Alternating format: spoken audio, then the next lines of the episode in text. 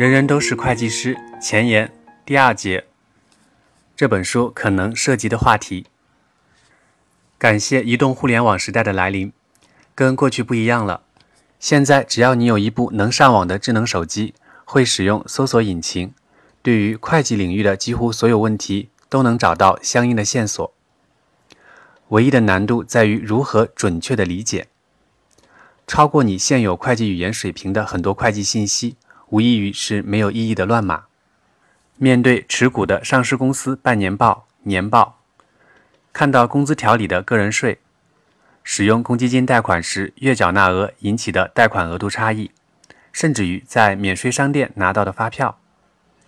这些生活中遇到的会计素材，能否高效地提取出对自己有用的信息，都依赖于你已有的会计语言掌握情况。所以我们涉及的话题可能很多、很细微、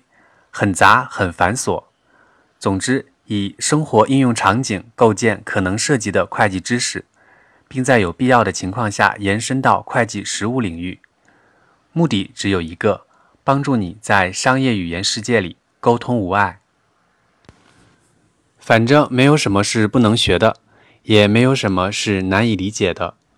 重要的是学习什么，如何学习，以及找到那个最好理解的角度。为了破译会计语言构建的商业代码，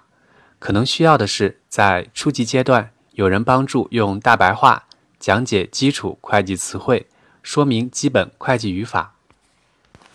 在中级阶段能够有人分享习得经验，探讨复杂一点的多重要素互相作用的实例。到达高级阶段之后，更多的是如何习得基于独立思考的自学能力，